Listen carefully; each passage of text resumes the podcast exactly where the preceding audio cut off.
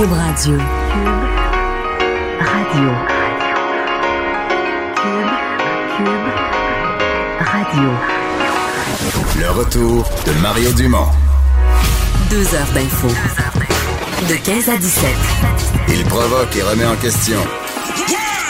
Il démystifie le vrai du faux. Mario Dumont et Vincent Dessureau.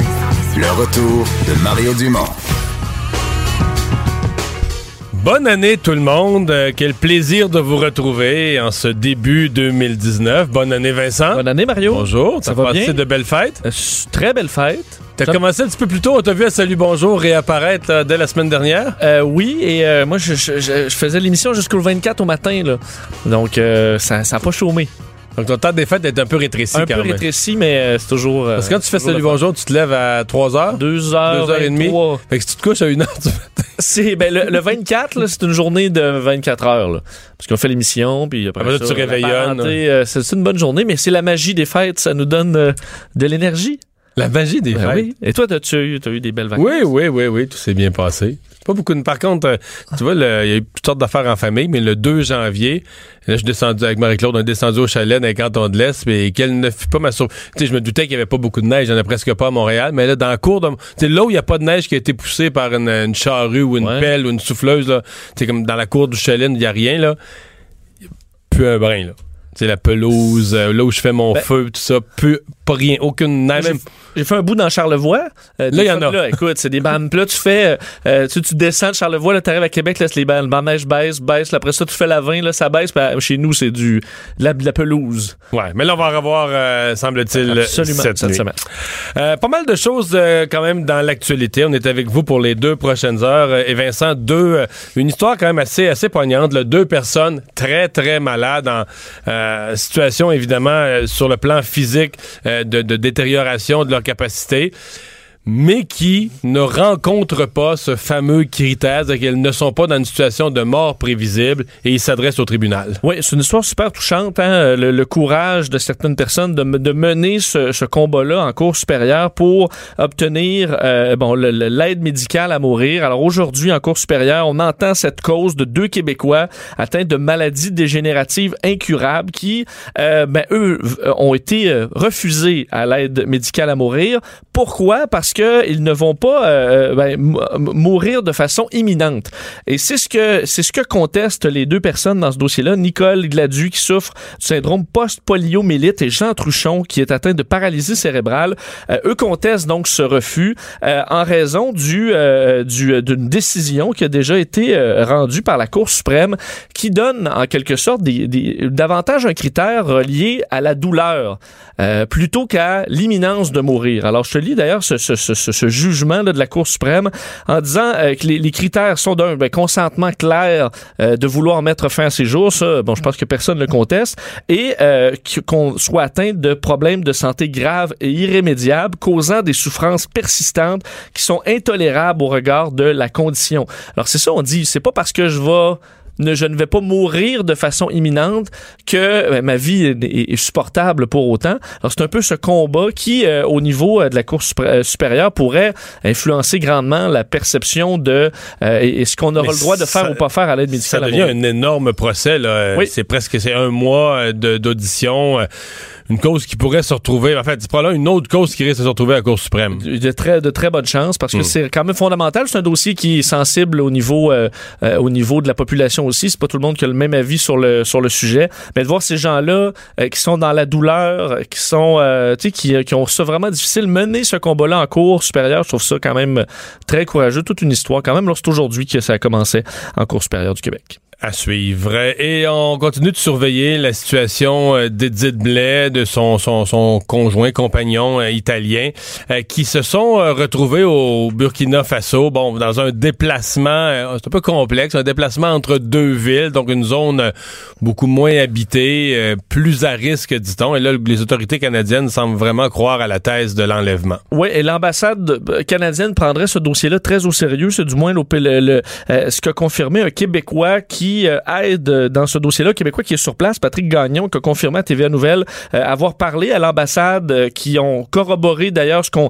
a, déjà entendu sur cette sur cette enquête. Euh, bon, on parle toujours de cette thèse d'enlèvement qu'on évalue le possible à 75 à 80 selon euh, Patrick Gagnon euh, dans, dans ce dossier. Deux voyageurs qui communiquaient, on sait, régulièrement avec leur famille. Ça s'est arrêté tout d'un coup, abruptement, le 15 décembre dernier. La dame de 34 ans de Sherbrooke euh, devait participer à un projet humanitaire au Togo avec son, son compagnon, tu disais, un, un voyageur italien. Et euh, ils étaient attendus par des amis euh, d'un organisme avant Noël. Ils ne se sont jamais présentés. Et euh, bon, ils devaient se diriger vers Ouagadougou à partir d'une ville qui s'appelait Bobo Dioulassou euh, pour séjourner quelques jours, euh, possiblement vendre leur voiture. À partir de là, on n'a jamais eu de nouvelles à nouveau. Alors évidemment, s'il y a une prise d'otage, il devrait avoir euh, euh, une, suite dans ce dossier-là, un enlèvement, mais euh, pour l'instant, pas de pas d'informations aucune sur Ouais. Edith Blais. Mais c'est quand même une zone. Et on va reparler un peu plus tard avec Normand Lester, mais c'est une zone assez à risque. Euh, on dit il y a des bon, t'as les groupes euh, t'es un peu plus à l'est à Boko Haram, dans, euh, au Burkina Faso non, mais des groupes du même genre là, liés à, liés au, à l'État islamique, liés à l'ancienne Al-Qaïda. euh, Ben, le gouvernement canadien déconseille totalement d'aller dans Totalement. cette région-là du monde. Et C'est pas le premier cas. Alors, c'est pour ça qu'on est presque convaincu que c'est un dossier d'enlèvement parce que c'est quelque chose d'assez régulier dans ce secteur-là. Donc, on va, on, aura les détails tout à l'heure de comment Normand Lester fait la lecture de cette situation. Euh, incendie euh, dans une, dans un élevage de petits poussins. Oui, et euh, c'est quand même, euh, écoute, bon, c'est tout un incendie aujourd'hui qui a tué 15 000 jeunes poulets à Vallée-Jonction. Alors, si on parle d'un d'un d'un poulailler de la ferme Bercy et Fils sur trois étages, alors un poulailler quand même d'importance. À 6h43 ce matin, les pompiers ont été appelés et euh, rapidement le feu s'est étendu sur les trois étages. Alors tous les animaux euh, sont morts. Euh, faut dire que euh, c'est bon, la cause est pour l'instant inconnue. D'ailleurs, on ne sait pas si on pourra trouver la cause parce que ça a tellement été intense le brasier qu'il reste pratiquement plus plus rien. Il y avait du brin de scie, euh, bon un peu partout. euh, ça, bref, ça, s'est étendu très rapidement. Alors 15 000 poulets quand même qui qui périssent dans cet incendie-là. Et pas euh, non plus euh, pas énormément de pompiers euh, qui sont qui sont disponibles tout près. Alors ils ont fait ce qu'ils pouvaient, mais ça malheureusement c'est une perte totale. Ouais. Je, parle d'incendie, ça n'a aucun rapport parce que là, on parle de poulet, mais il y en a eu un durant les fêtes. Je pense que c'est arrivé à la fin de la semaine passée qui a attiré mon attention. Tu fais ça des, des, des jeux d'évasion, des, euh, des J'en ai escape? fait une fois. Ah J'ai ouais? beaucoup aimé ça. Moi, je suis un maniaque de ça. Pour les gens qui connaissent pas ça, c'est que généralement, c'est 60 minutes le jeu. Là, On- ça se fait en équipe. Là. Mettons, nous, on le fait souvent à la famille ou avec des amis. Tu sais, on t'embarque dans une pièce. Puis là, on met, on part un chronomètre 60 minutes. Puis généralement, la porte va être fermée avec un cadenas euh, qui a un code chiffré ou un code. Puis là, après ça, il faut, que tu, faut que tu sois capable de résoudre un paquet d'énigmes. Tu sais, une énigme t'amène à ouvrir un tiroir. Dans le tiroir, il y a un outil qui, te permet de faire... Tu sais, tout ça toutes sortes pour... de thèmes là. C'est ça. euh, Exactement. Il avoir des mots euh, déchiffrés sur les murs, euh, des choses Exactement. Et donc, le but étant de, à la fin de tout, si tu réussis toutes les énigmes, tu débarres la porte finale et tu sors d'où le terme évasion. Ou la famille euh, Pas pire. du Mont Pas pire, pas pire, pas pire. Ouais. Des, des gens pour jouer avec les mots, des mathématiciens, des gens plus visuels. On se débrouille. On a réussi plus, on a réussi, on en a fait vraiment beaucoup là, euh, dans plusieurs villes du monde. Ça pour dire qu'en Pologne, c'est comme un scénario d'horreur. Euh, dans une petite ville, Kozaline, le feu a pris dans le bâtiment. Ben, souvent, les escapes, c'est, des entreprises. Pour moi, ce que j'ai vu, c'est beaucoup des jeunes qui partent ça, qui font leur scénario, qui font leur décor, parce que derrière les énigmes, il y a une histoire. Là. À un moment tu rentres, dans le bureau d'un médecin qui avait découvert un virus, ou t'es dans le bureau d'un, type de l'armée qui avait fait ci, qui avait fait ça. Fait que là, tu sais, il y a un décor, il y y a pas juste des énigmes, il y a une histoire autour des énigmes. Ça pour dire que c'est gens. Et souvent, ça se fait dans des. Ils veulent pas payer cher de loyer pour rentabiliser leur petite business. là. Fait que c'est souvent dans des entrepôts, des petites places, tu sais. Et euh, donc, ça a pris en feu. Puis il y a cinq jeunes qui sont morts. Demande-moi pas là, comment les organisateurs. Est-ce que le feu été trop rapide? Est-ce que les organisateurs. euh, Donc ils étaient coincés, la porte barrée. ouais, ils faisaient leur jeu, là, puis il n'y avait pas encore la, la- la- résolu l'énigme. D'habitude, il doit avoir une porte de secours. hein. Écoute, moi, je me souviens d'en avoir fait qu'il y avait une porte de secours parce que l'organisateur qui dit les règles du jeu nous disait au début, ben là, cette porte-là, tu sais, c'est- touchez pas à ça, sortez Ouais, pas par là, c'est la, porte encore de feu, mais pas tout le temps. Il y a des plans. Mais tu sais, je me dis, euh, T'imagines le feu pogne. mettons, il que, que t'as quatre- salles, mettons que t'as quatre jeux d'évasion, t'es l'organisateur, là, puis le feu prend, techniquement, t'essayes de prendre au moins 30 secondes pour aller débarrer les quatre Ben portes. là. oui. Surtout que là, Mais là, les cinq jeunes, c'est c'est un cauchemar. Parce que là, C'est un cauchemar, là. Faut, faut que tu réalises l'énigme pour pas brûler vif.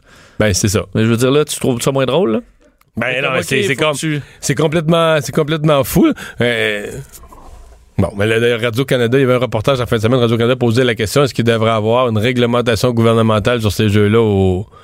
Ben, en fait, ça doit être la même, la même réglementation que euh, dans n'importe quelle entreprise. C'est-à-dire, ça prend des sorties de oui. secours. Tu peux pas être embarré euh, au cinéma, ils barrent pas les portes euh, pendant le film. Non, mais là, tu comprends, c'est sorti de secours, c'est parce que souvent, c'est des petites pièces. Souvent, c'est une, chambre, là, ou deux, ou deux chambres mais- contiguës, une chambre avec un garde-robe, c'est petit, là. Mais tu sais, le cadenas, il peut avoir un autre truc qui, que t'ouvres, là. Ouais, peut-être. Une barrure d'urgence. Mais non, mais c'est vraiment, pour en avoir fait plusieurs, je me suis dit, c'est vraiment, d'ailleurs, j'en ai fait en Pologne, j'en ai fait un à Varsovie, je pense bien à Cracovie, des, des escapes, mais euh, je, je, je, je lisais ça, puis je me disais, oh, quel scénario d'horreur, le feu prend, puis tu te rends compte que les, les organisateurs ont fui, tout le monde est parti, tu cognes dans la porte, euh, ça répond plus, t'es enfermé dans la pièce, puis... euh, Ouais. Ouais. Euh, parlons, oui, on a fait une parenthèse. Euh, Kevin Spacey qui s'est présenté à Nantucket devant le tribunal ce matin pour être formellement accusé d'agression sexuelle. Ouais, une image quand même assez forte de voir euh, l'acteur, comme un des acteurs les plus connus euh, euh, au, au monde, qui était là, assis dans la salle d'audience devant le juge. Lui, d'abord, avait voulu que ses, ses avocats le représentent, mais le juge avait refusé. Donc, il était forcé de se présenter aujourd'hui. Kevin Spacey, qui a été formellement inculpé aujourd'hui d'agression sexuelle à, à Nantucket, lui qui a plaidé non coupable à ce chef d'accusation qui est quand même passible de 5 ans de, de prison. Euh, le juge qui a ordonné euh, qu'on le laisse en liberté, par contre, euh, l'audience a été assez courte. Il n'a pas parlé d'ailleurs, euh, Kevin Spacey, donc ne s'est pas exprimé. Euh, il- bon, il a une seule obligation, parce qu'il faut sûr qu'on n'est pas très inquiet qu'il se sauve ou quoi que ce soit. Là. Alors, euh, euh, il devra, il ne devra pas entrer en contact avec euh, la, la victime présumée là-dedans ou ses proches. Euh, la prochaine audience, c'est le 4 mars prochain.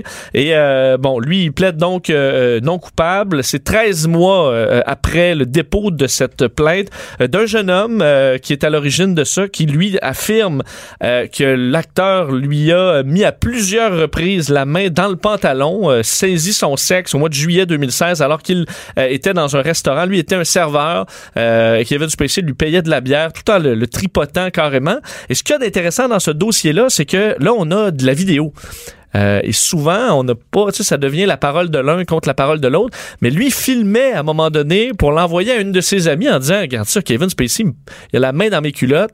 Alors, il a cette Ouais. vidéo-là en preuve. Et là, c'est peut-être là que ça va. plus accablant Ça, ça va être plus accablant pour Kevin Spacey qui plaide quand même donc euh, non coupable. Euh, c'est pas le seul euh, dossier en cours pour Kevin Spacey qui a été quand même une des personnalités frappées dans tout ce, ce- ce scandale MeToo.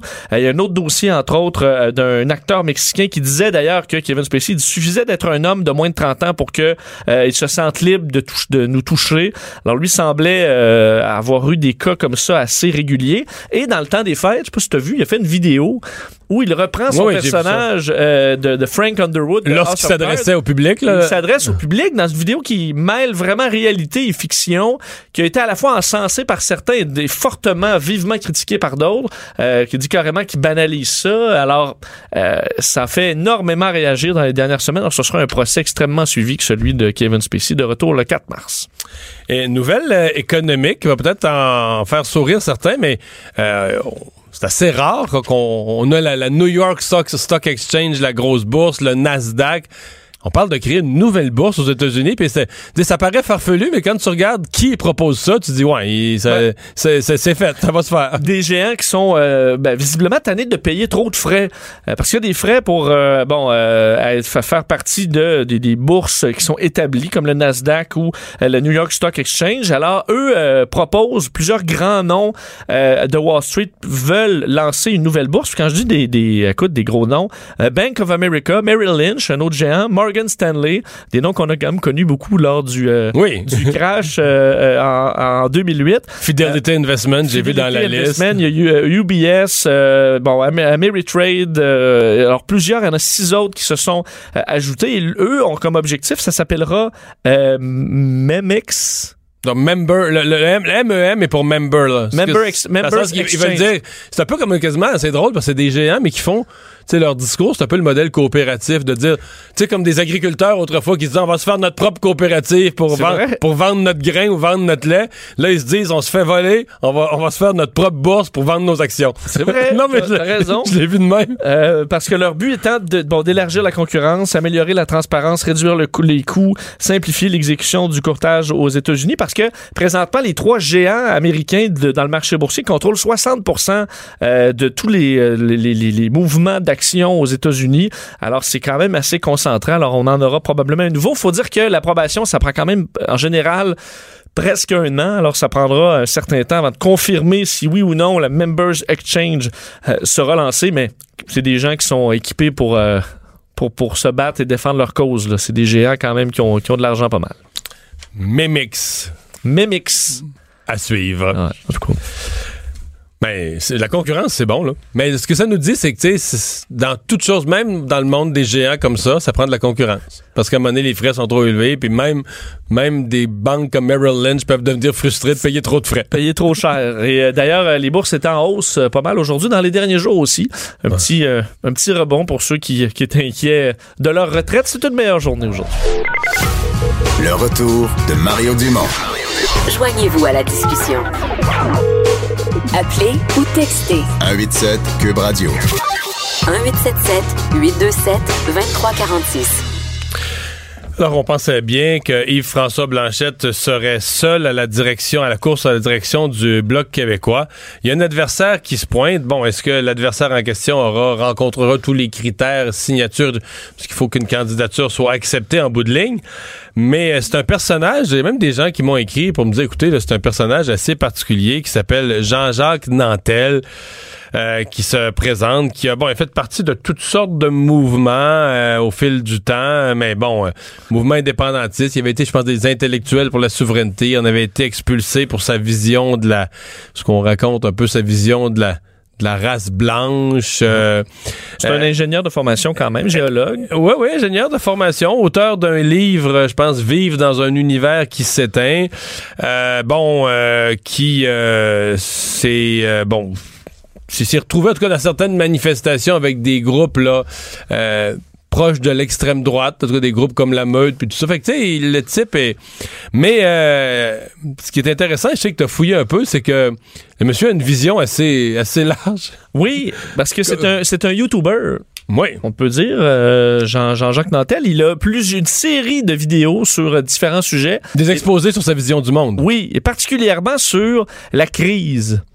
Euh, alors, c'est une crise à venir, une À crise- venir. grande crise économique. ben, une crise, euh, je veux dire, un effondrement De complet du, du système actuel. Nous, on n'est pas au courant de ça. Non, mais les, Pas gouv- encore. les gouvernements le sont. Lui aussi. Et il s'y prépare. Ouais, Lui aussi, il est au, il est au- il est au courant. Il, a- nous prévient. indices. Il nous prévient donc de, de cet effondrement en raison de, euh, ben, évidemment, la, la, la, la, la- la surpopulation euh, et euh, le, le manque de ressources naturelles qui va arriver dans, dans une croissance qui est exponentielle. C'est un système qui ne peut pas fonctionner.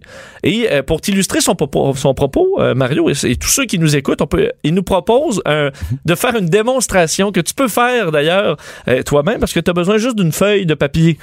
OK?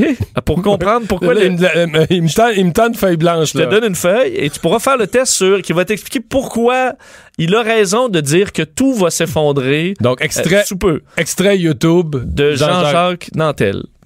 Si je vous demandais de prendre une feuille de papier, de la plier en deux, puis de la plier en quatre, puis de la plier en huit, puis en 16 et en 32, ça vous prendrait probablement moins d'une minute pour réaliser ces cinq plis. Si par la suite je vous demandais de continuer jusqu'à 50 plis, le bon sens normal vous dirait que puisque ça vous a pris une minute pour faire 5 plis, ça devrait vous prendre une dizaine de minutes pour en faire 50. Eh bien non, vous n'arriveriez jamais à faire ces 50 plis. Parce que quelle que soit l'épaisseur de papier que vous utiliseriez, l'épaisseur de papier correspondant à ces 50 plis serait de plusieurs fois la distance Terre-Lune. C'est étonnant, mais c'est comme ça. C'est ça que ça veut véritablement dire une croissance exponentielle. Bon, tu vois, Excuse, mais là, je travaille. t'as pas fait 50 plis, là?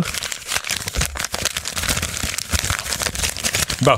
Tu vois? Alors, le, le sens commun te dirait que tu peux faire 50 plis, mais c'est pas possible. Alors, c'est pour ça que, euh, c'est pour ça que le- le- notre monde tel qu'on le connaît va s'effondrer. Bon. En raison de. Mais, mais si le bloc est élu, est-ce qu'il peut prévenir ça? Ben, je pense, je, je pense pas. Parce Hein? c'est global, Ben c'est, c'est mondial. S'il se présente, c'est parce qu'il pense qu'il peut faire la différence? Je, je sais pas. Je pense qu'il peut te convaincre de, entre autres, euh, je crois qu'il suggère de ne pas mettre son argent dans les REER. Là. Non, parce que je, je crois comprendre que ça, moi, en cas de crise, ça serait tout ça. Il serait saisi pour payer un peu. euh, Bon. ben, le, le, le, le- La, la- question que ça soulève, là, c'est parce que dans le fond, une course au leadership, t'as as comme deux critères. Tu t'as le critère de- du nombre de membres, du nombre de votes, de la qualité de l'organisation, qui peut gagner. Je pense qu'Yves-François Blanchette, là-dessus, une, une avance euh, sérieuse. Mais après, t'as l'autre question, est-ce que ça peut enrichir le débat? Ben, mm. mais à mon avis, les bloquistes doivent pas être très contents, là. Non? Ben, Parce que tu penses pas que sa participation pour enrichir le Euh, débat? Au moins, forcer Yves Bran- Yves-François Blanchette à se prononcer là, face à cette crise, puis au papier, euh, plié du papier? Ben, parce que c'est sûr que certaines personnes qui ont peut-être pas écouté tout son propos, mais vont peut-être se dire c'est un coucou, là. Et euh, on a déjà Faut écouter au complet, là. faut écouter au complet, c'est ça. Alors, ouais. mais euh, ce serait peut-être ce que certains gens vont, certaines personnes vont penser. Alors, à mon avis, tu te dis, on avait, on a Yves-François Blanchette qu'on peut couronner, sauver du temps, de l'argent. Alors pourquoi pas aller Sauf que là, lui, ça y prend un nombre de membres. là. C'est- pas, Oui. pas, faudrait voir tous les critères au bloc, mais pour- tu peux pas devenir candidat à la chefferie avec euh, toi puis euh, deux de tes enfants qui t'appuient. Là. Ça, te prend des, ça doit te prendre un minimum de critères à rencontrer pour assurer le sérieux d'une candidature. Mais peut-être qu'il se rendra pas là. quand même. On va, on va suivre le dossier. Mais pour l'instant, sur le site euh, officiel du Bloc québécois, c'est confirmé. Là, ça dit, écoutez, je, vais vous le lire, là, je l'ouvre à l'instant même. Parce que dans la course à la chefferie, vous avez candidat officiel, Yves-François Blanchette et Jean-Jacques Nantel. Dans le cas des François Blanchette, il y a tout un CV là, euh, avec une espèce de texte qu'il a écrit puis qui il résume sa vision. Puis si vous avez dans Jean-Jacques Nantel, ça dit juste, Monsieur Jean-Jacques Nantel a, réussi- a re- a reçu un bulletin de mise en candidature. Mais ça confirme qu'il a reçu un bulletin de mise en candidature. Maintenant, est-ce que le bulletin de mise en candidature euh, a toutes les... euh, Attends un petit peu, et je pense que je l'ai ici. Mise en candidature. Compléter un musée... Je l'ai, je trouve je suis vite sur mes Ah, patins, ben hein? Compléter un bulletin de mise en candidature signé par lui-même, le candidat, et par au moins 500 membres en règle du parti. Oh! C'est beaucoup de membres. Que, de- de- de- 500 membres devant provenir d'au moins 15 circonscriptions différentes. Oh! C'est un défi. Ouais. C'est un défi. Peut-être qu'il C'est sera, aussi pas, dur que plier euh, une feuille 50 fois. là. peut-être qu'il sera pas candidat, ouais. Ouais, ouais, ouais. Quand même une bonne Il tournée. reste quelques semaines pour finir ça. Là. Euh, 12 février 2019. Donc, il y a jusqu'au 12 février 2019 pour, euh, pour faire ça. Euh, les gilets jaunes, c'est euh, reparti. Écoutez, on, avait vraiment l'impression que c'était euh, fini avec le, temps des fêtes, mais c'est reparti début 2019. Euh, Puis là, il y a comme une double double double chose à surveiller. D'abord, jusqu'où le mouvement va, va, va prendre de la force, va prendre de la vigueur encore en début d'année. Mais aussi la couverture médiatique. Aussi, il y a carrément euh, BFM TV, qui est un poste de TV privé français, où les journalistes ne veulent plus couvrir ces événements parce qu'ils ont peur. Oui, et c'est une première euh, dans l'histoire de BFM TV, qui est quand même euh, bon, un réseau de nouvelles français très euh, bon très écouté, qui ont euh, renoncé au reportage sur les gilets jaunes aujourd'hui en guise de protestation parce que euh, il y a eu plusieurs histoires d'agression de journalistes. On en a vu d'ailleurs Oui, plusieurs journalistes images. blessés. Des journalistes blessés. On dit d'ailleurs, et je te, je te- je te cite là, euh, le, le responsable qui dit suite à une nouvelle agression de l'une de nos équipes et la blessure de l'une de nos collègues lors de la manifestation samedi, l'ensemble du service reportage appuyé par la rédaction a décidé d'un commun accord de ne pas se rendre sur un, bon, un rond-point ou une quelconque mobilisation du mouvement des Gilets jaunes ce lundi en signe de protestation. Et on dit là, on ne compte plus les violences et les menaces de mort faites à des journalistes. Alors ça devient de plus en plus courant à la mode dans les manifestations de s'en prendre euh, aux journalistes. Et euh, ben, il faut croire que euh, certains sont, commencent à être tannés. Alors on élimine la couverture chez, euh, chez BFM TV. C'est une première. Et- et- et- mais c'est une première dans le sens de BFM TV, mais c'est une nouveauté aussi, c'est-à-dire que généralement, quand tu faisais une manif, là, ton but, là, c'est ait des journalistes. Oui, c'est d'être vu. C'est d'être vu. Parce que si tu fais une, tu fais une, mettons, tu fais une manif, là, moyenne ou petite, petite, moyenne ou un peu grosse, ou- puis qu'il vient pas de journalistes ou peu de journalistes, Ben, c'est un peu fait pour rien. là. Je veux dire, dans le fond, euh, il y a ceux qui étaient présents. Il y a ceux qui étaient présents à la manif qui vont le savoir qui étaient là, citoyens mais autour, là. Il n'y a pas de pression Ça sur passe le dans le gouvernement. beurre. C'est ça, il n'y a pas de pression sur le gouvernement, il n'y a pas de crise, ça passe dans le beurre. Puis si tu veux qu'il y ait plus de monde dans ta prochaine manif, ben là, il faut que les journalistes, il faut, faut que ça parle de la manif, puis on en fait une autre la semaine prochaine, mais les gens vont l'avoir vu aux nouvelles, ils vont dire, ah ben moi, j'aime leur message, j'aime leur discours, je vais me joindre, là. Mais là, c'est plus ça, c'est que les gens voient le journaliste comme faisant partie du, du système ou du problème, puis Ben, ils les- s'en prennent à eux. On voyait ça euh, dans, chez les Carrés Rouges. là. J'ai couvert des manifestations. oui, J'ai vu vrai, des journalistes vrai, euh, de tous les réseaux là, se faire euh, pousser, euh, les caméras euh, attaquer. Euh, j'ai j'ai vu, j'ai vu ça. Évidemment, ça, il n'y avait pas un niveau d'intensité tel que ce qu'on voit avec les gilets jaunes, mais on n'est pas, on n'est pas à l'abri de ça. là. Le retour de Mario Dumont. Pour nous rejoindre en studio, Studio à commercial cube.radio. Appelez ou textez 187 Cube Radio. 1877 827 2346. On est de retour, euh, Normand Lester qui s'est joint à nous. Euh, dans un instant, on va se parler, euh, Normand, du, du Burkina Faso. Mais d'abord, euh, je veux t'entendre sur le cas de Paul Whelan, cet individu qui... euh, euh, bon, on- a été arrêté durant le temps des fêtes, l'entre Noël et le jour de l'an, arrêté en Russie. Euh, là, tout le monde essaie de comprendre, est-ce qu'il va faire l'objet d'une monnaie d'échange? Pourquoi il a été arrêté? C'est, que- quelle est sa situation? Ben, premièrement, il n'y a pas de raison de faire de monnaie d'échange parce que la Russe qui est détenue actuellement aux États-Unis, Maria Butina, là, qui, est, qui est soupçonnée par le FBI de vouloir infiltrer des organisations de droite aux États-Unis, a décidé de plaider coupable et elle est seulement passible d'à peu près six mois de prison. C'est à peu près le temps qu'elle a déjà fait en prison. Donc, euh, une fois que le procès va être fini, va avoir son six mois de prison, Il va être déjà fait, elle va être libérée. Donc, il n'y a pas de raison là, d'avoir quelqu'un pour faire un échange d'espions, là, comme ça s'est fait à plusieurs reprises durant la guerre froide. Moi, ce qui me fait rire du côté des États-Unis, c'est qu'il n'y a personne qui fait une analyse comme quoi il pourrait effectivement être un espion. Premièrement, tout le monde s'est précipité, puis c'est allé interviewer son frère, qui a dit, bien sûr, hey, mon frère, c'est pas un Qui espion. lui est au Canada? Ben oui, qui lui est au Canada. Ils sont allés voir des anciens de la CIA qui ont dit, ben non, ben non, c'est pas un espion de la CIA, voyons donc. Mais, il mais sérieusement, Ouais, mais ben fallait, moi... pas, fallait pas s'attendre que soit, Ben son, non, soit fallait- son frère ou soit des ou gens sa de- mère disent oui oui mon fils c'est un espion puis mais il y a des bonnes chances que c'en soit un. Il y a des choses curieuses dans la vie de ce gars-là. Premièrement, il y a quatre passeports. Passeport américain, passeport canadien, passeport irlandais, passeport britannique. Irlandais et britannique à cause de ses parents, puis canadien parce qu'il a vécu ici. Mais pourquoi tu donnes la peine de prendre les quatre passeports, t'en as pas besoin. Sauf que si tu vas dans certains pays, puis après tu vas dans un autre pays, tu veux peut-être pas que le gens, que les la gens trace. voient Ah, qu'il y ait ouais. des traces. Alors si t'as quatre passeports, une autre chose, donc c'est un gars qui est dans les qui est dans les Marines depuis à peu près 12 ans, en pas un grade élevé là, comme un, un- un sergent-chef, tu sais. Puis là, tout à coup, il est exclu, euh, il est rétrogradé probablement du grade de sergent à simple soldat, puis il Parce est qu'il aurait, il aurait volé. parce qu'il aurait volé puis il aurait fait des faux chèques. Mais voilà un gars qui a des antécédents comme ça. Puis là, il est engagé comme directeur de la sécurité pour une multinationale américaine. Ces gars-là font pas de vérification pour voir quels sont les, les antécédents des gars. Puis tout ce qu'il a fait, le gars, il était sergent, puis il était euh, un petit fonctionnaire de bureau, puis il est directeur de la sécurité pour une multinationale. Ça aussi, c'est bizarre, hein? Puis tu vas sur Internet, puis tu vois ses photos partout où il est à bord d'un Challenger de bombardier, un avion privé, puis il se promène à travers le monde. Euh, ça aussi, c'est curieux. Puis en même temps, il est les Marines, il est directeur de la sécurité d'une multinationale. Tout ça, c'est curieux. Autre chose, il ouvre une page Facebook, puis semble-t-il, les seuls amis qui, l'intéressent en Russie sont des gens qui sont liés à l'armée ou, ou à des, euh, ou à des choses militaires. Et puis là encore, c'est un gars qui a un job important, directeur de la sécurité d'une multinationale. Plusieurs fois par année, il est en congé, il va passer une semaine ou deux à Moscou. Puis des fois, il va à Saint-Pétersbourg aussi. Un peu curieux tout ça. Puis là encore, tu vas sur euh, son site Internet, tu regardes des images.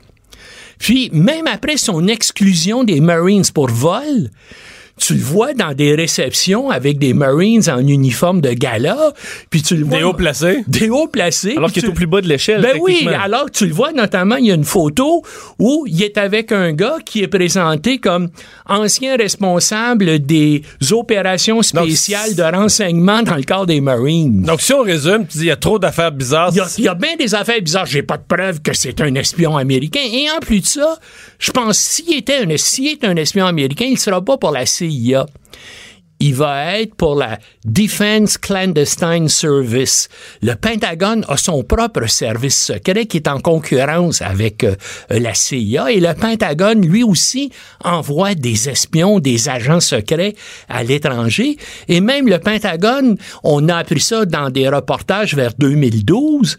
Une de ses, ses deux priorités d'espionnage à l'étranger, c'est l'Iran puis la Russie. Alors, on verra bien là, ce que les, les Russes ont comme preuve.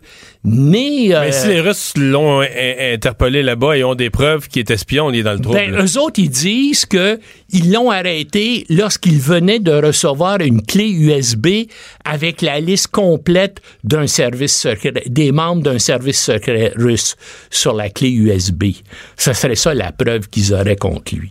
En tout cas, on verra bien parce que pour l'instant, officiellement, là, on ne sait pas de quoi il a été accusé. Est-ce qu'on a déjà vu, est-ce que c'est de- de- des cas documentés de pour cacher un espion, on le rétrograde euh, comme ça? Ben oui. euh, donc c'est c'est quelque chose qui est très possible. Ben c'est ça, ben oui. Pour le faire passer le comme gars, ça tu le inaperçu. Tu l'exclus en disant c'est un salaud, on n'en veut plus dans l'organisation, tout ça, mais c'est un gars qui a beaucoup de secrets, donc les gens, les- ils s'infilent dans, euh, dans l'organisation adverse. Et puis, ben oui, ça s'appelle des. Il y a des agents doubles, des agents triples, même des fois des agents quadruples. Tu sais, il y a des gars qui jouent là-dessus. Ben oui, ça s'est vu euh, Ouais. régulièrement.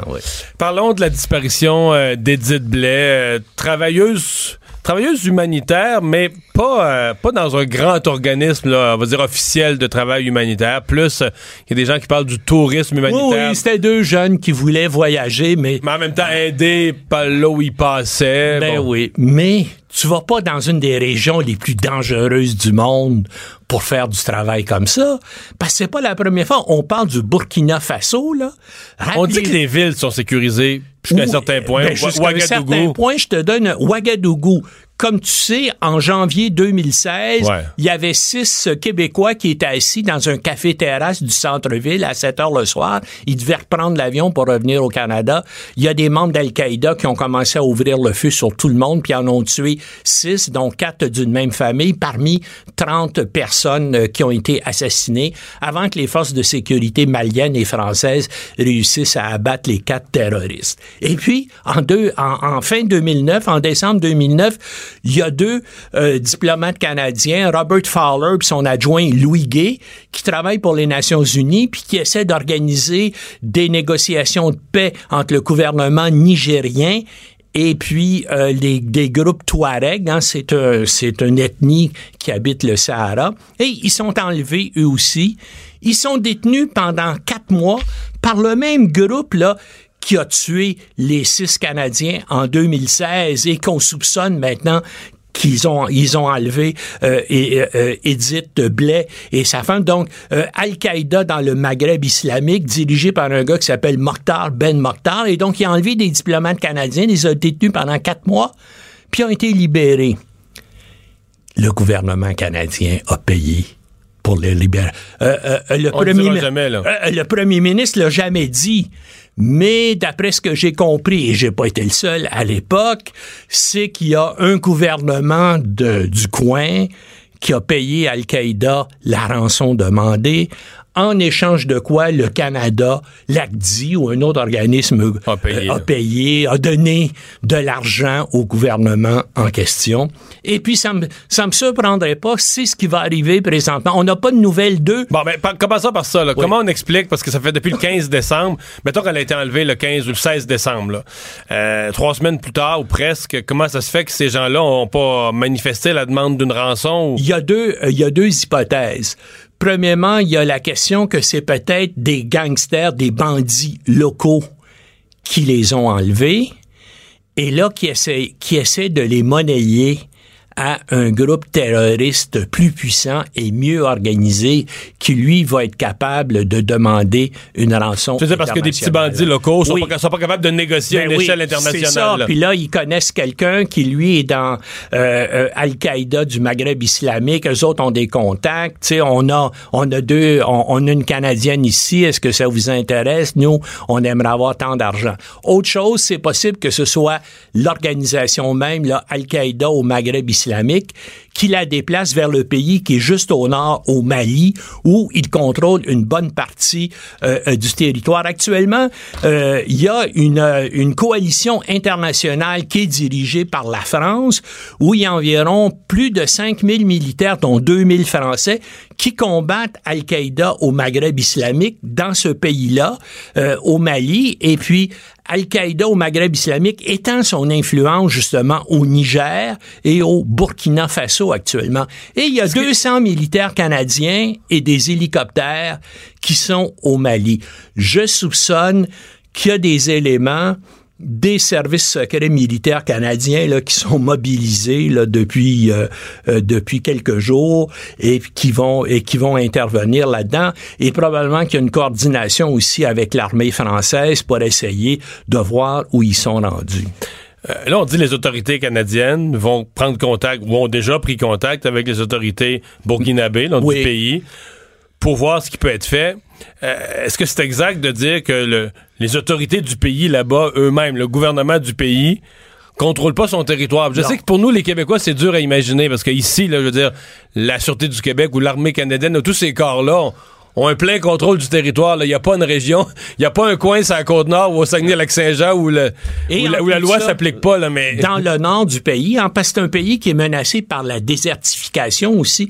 Le Sahara avance vers le sud et, et tout le nord. euh, Je suis allé euh, sur place, moi, il y a une vingtaine d'années. J'ai fait tous les euh, pays de la région parce que déjà la désertification avançait vers le sud. Donc, le nord du Burkina Faso et des, ça fait maintenant, c'est c'est maintenant déjà le, euh, le Sahara.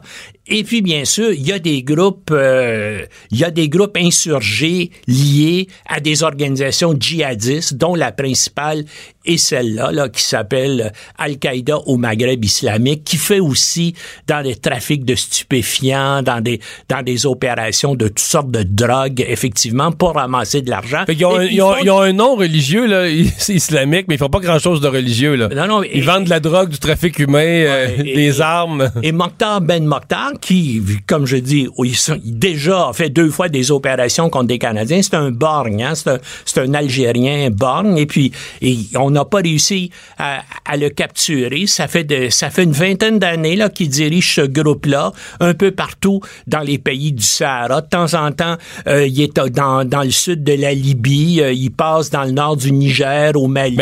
J'entendais que dans, dans la force de ces groupes-là, euh, quand on a, euh, il y en a beaucoup qui travaillaient pour Kadhafi, qui étaient des milices, Oui, qui soutenaient des milices. Kadhafi les payait. Là. Il embauchait, il avait son armée du pays, mais pour être plus fort, il embauchait des milices privées. Et quand le régime Kadhafi est tombé, puis la Libye ni plus ni moins a été, je sais pas, euh, une sorte d'anarchie. C'est encore comme ça. C'est en encore comme ça. Bon, partie. ces, ces milices-là, on a comme été libérés avec. euh, ils cherchaient quelqu'un d'autre pour les payer ou d'autres mandats à accomplir. C'est vrai, ça? Absolument, puis il existe encore, c'est pour ça, c'est c'est toute une région de non-droit, et actuellement, il y a une coalition internationale dont la force principale sont les Français, mais euh, euh, les Canadiens, on a des hélicos, puis on a deux, euh, 200 militaires sur place. Les Américains sont aussi là, particulièrement à partir de bases au Niger, et c'est sûr, par exemple, les Américains au Niger opère une base importante de drones. Les drones, ça peut lancer des missiles, mais ça peut aussi être des plateformes d'observation extraordinaires. Et il n'y a aucun doute que maintenant que c'est devenu une priorité internationale, l'enlèvement d'Edith Blais, qui a sans doute des drones d'observation Pourrait survoler des- des camps. Et surtout que si si vous avez survolé cette région-là du monde, bien sûr, c'est d'un désert et vous voyez à- littéralement, si vous volez à 15 000 pieds, vous voyez à, à une centaine de kilomètres à la ronde, là, parce que euh, donc au nord, il y a absolument aucun arbre. Je veux dire, c'est un- c'est une mer de sable. Et plus on avance vers le sud, ben il y a de temps en temps de la verdure et des arbres. Et euh, donc c'est c'est c'est facile de faire de l'observation euh, dans cette région-là du monde. Et euh, en tout cas, on- on- d'après moi, la revendication de, devrait venir parce que s'ils avaient été assassinés, les corps auraient été euh, découverts. C'est le fait. Et puis ces gens-là, ils n'auraient pas passé trois semaines sans donner signe de vie à leurs parents. Ils, a- ils auraient réussi à être quelque part, puis à téléphoner ou envoyer un message, soit au Canada, soit, soit en Italie. Et surtout, c'est une région absolument... Dans, et pourtant- Mais, mais les, aides- le gouvernement canadien, sur le site du ministère des Affaires extérieures, sont assez clairs. Ben oui, c'est un recommand- avis. la- N'allez pas sur place. C'est de- Il y a une guerre, qu'est-ce que tu veux, contre l'État islamique, contre, contre des djihadistes. Mais les jeunes sont naïfs, puis sont aventureux, malheureusement pour eux. Ah, puis probablement se disent, nous, on a des bons travailleurs humanitaires, personne. Non, c'est ça, là. hein? Tu sais, ils, ils partent de l'idée qu'ils sont du bon monde, qu'ils viennent aider, avec personne va nous vouloir du mal, là. Mais, ils risquent de rapporter beaucoup d'argent parce que ces gens-là, euh, notamment euh, Al-Qaïda au Maghreb islamique, on a, on a calculé que dans des des otages, des prises d'otages et des demandes de rançon, ils, ils- ils se sont fait le plus de 10 millions de dollars Ah, ouais. américains. Ah ouais, oui, parce que les Français ont payé les euh, depuis 2010, les Italiens ont payé, les Allemands ont payé de l'argent, mais officiellement, il n'y a jamais rien qui est dit. Et comme je dis, c'est le tour de passe-passe. Euh, Un pays local paye l'argent, puis ensuite le pays comme le Canada, par l'ACDI, donne une aide internationale équivalente à ce qui a été payé en otage. Donc, le c'est un- le manque de jugement de se présenter là fait que des, euh, des groupes terroristes se font de l'argent. Ben oui. Donc, c'est vraiment irresponsable encore ça. plus. là. Voilà. Merci, Normand. Le retour de Mario Dumont, le seul ancien politicien qui ne vous sortira jamais de cassette. Mario Dumont et Vincent Dessureau. Jusqu'à 17. Cube Radio. Alors, Vincent, euh, quand un message sur Twitter soit beaucoup aimé ou beaucoup détesté, on le partage? Oui. Et euh, un, On nouveau, a un nouveau record? Oui, un nouveau euh, tweet le plus partagé de l'histoire. Euh, et euh, tu te souviens peut-être, en 2014, c'était la photo, le selfie aux Oscars là, de Ellen DeGeneres avec plein d'acteurs. Ouais, ouais. Euh, ça, ça avait été euh, C'est partagé. ça le plus partagé? En 2014. Euh, Ok. ça- le, record a duré trois ans jusqu'en 2017, où là, le nouveau record, parce que ce- le, le tweet de, des Oscars, c'était 3 millions euh, v- 300 000 partages. Et celui qui détenait le record jusqu'à hier, c'était un jeune homme euh, qui avait demandé à la chaîne Wendy's combien de partages ça lui prenait pour avoir des croquettes à volonté toute sa vie. Et la chaîne avait répondu 18 millions. Et euh, bon, ça avait, lui avait, avait pas atteint son objectif. Il y avait eu quand même 3,5 millions de partages. Il n'avait pas atteint son objectif, mais il avait battu le record mondial Ouais, d'Ellen DeGeneres. Oui, alors lui, deux ans euh, pratiquement, ou un an et demi de, de record pour euh, les croquettes. Et hier, il y en a un nouveau qui, euh, qui est apparu et c'est euh, un, un milliardaire japonais qui a maintenant ce record avec plus de 5 millions de retweets depuis Quand à il peu dit, près Je 36 l'ai- heures. je l'ai pas vu passer. En fait, c'est que. euh, Si oui, j'en suis pas conscient. c'est- c'est- écoute, c'est en japonais. euh, euh, tu, tu, tu- tu ne seras pas capable de lire, mais euh, lui, c'est que c'est un milliardaire et il a décidé de donner un million de dollars sur son compte à 100 personnes qui allaient partager sa publication. Tu sais, moi, là, souvent, on me dit, hey, ça, je peux gagner ici ou. C'est jamais vrai que quelqu'un distribue sa fortune ou tu sais ça passe souvent mettons Mark Zuckerberg donne sa fortune ou c'est sauf que là c'était vrai parce que lui veut vraiment donner un million de dollars ce qui fait 12 000 dollars euh, à peu près par personne ce qui est 1,2 million de dollars donne pas un canadiens million de dollars par personne. non, il donne un million au total, 100 millions de yens euh, à je comprends. 100 personnes. Alors, euh, ben, ce sera 100 sur 5 millions qui seront choisis au, au hasard. Euh, Là, et- il va faire un tirage au sort. Là-dedans. Et ce qui, ce qui est intéressant, c'est que tu dis finalement, ça lui a rapporté gros parce que il y a tellement eu de, ben, de ça a tellement été populaire que de un, euh, il a euh, accru son nombre d'abonnés euh, sur Twitter de façon euh, phénoménale, mais l'action de son entreprise, parce que lui a le plus gros euh, site de, de vente en ligne de vêtements au Japon, euh, l'action a bondi de 10% euh, hier. Alors, il il représente plus que ce qu'il a ce donné. qui représente pas mal plus. Alors finalement, ça a été su- super. Faut dire que lui, c'est un excentrique. C'est c'est d'ailleurs le premier euh, à avoir acheté les billets pour aller dans l'espace avec SpaceX, qui va faire une fusée euh, touristique qui ira autour de la Lune. Et lui a acheté toutes les places du premier vol. Euh, on sait pas comment. Il- C'est un japonais. Prendre des photos. Euh, oui, il va prendre beaucoup de photos parce qu'il y a la, la fusée à, à lui tout seul. On sait pas comment il a payé par contre, mais il dit c'est plus cher que euh, une toile qu'il avait payé 100 millions de dollars. Alors, euh, quelqu'un qui a des qui a des bons moyens. Sachez par contre que c'était Il doit avoir un bon appareil photo, là. je, pense, C'est ces moyens-là. je pense que oui. Faut pas que tu oublies le, le film. Là. Non, sais, non, t'as non. pas non. mis de film. Là. Non, mais là, T'es en haut. Là. Mais tu peux avoir un appareil Numérique? Numérique, peut-être, je sais pas. OK. Ben, Fujifilm ou. Mais, euh, ben, félicitations. Euh, Il est trop tard, par contre, parce que c'était toute la journée du 7 où tu peux t'inscrire, mais là, au Japon, Ah, minuit, on, est déjà, euh, on est déjà le, le, le 8, alors il est trop tard pour ceux qui veulent participer.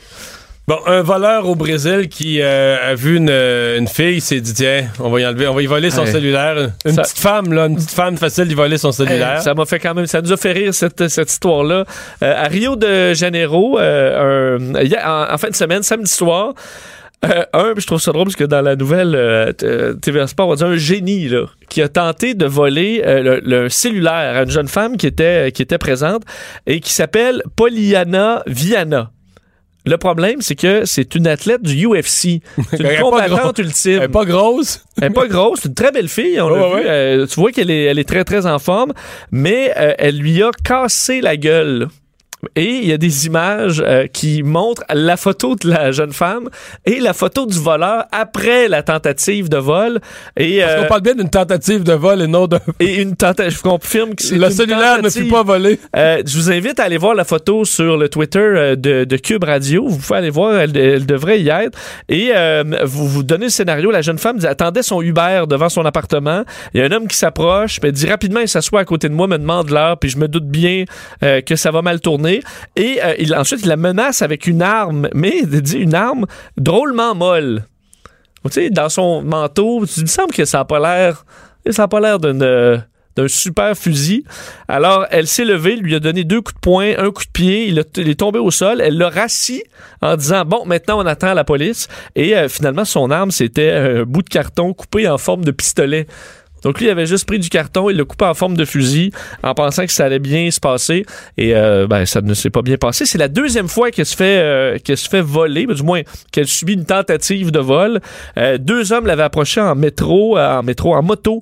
Euh, il- bon, il, y a quelques temps. Et euh, on avait tenté de lui voler son téléphone aussi. Elle en avait frappé un au visage, puis les deux étaient partis, partis à la course. Mais celui-là, euh, il a pas eu le temps. Il a, pas pu, il a même pas pu se sauver. Là. Non, mais après, il a dit après, tu t'assois, puis on attend la police. Puis lui, il bougeait plus, là.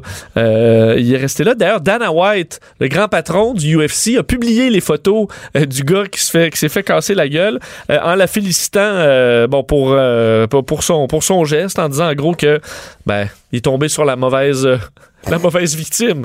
Alors, euh, félicitations. Des fois, tu te dis, il va pogner son homme, finalement, il a pogné. euh, Ça fait- il a on pogné dira ce qu'on voudra, mais on aime tous ça.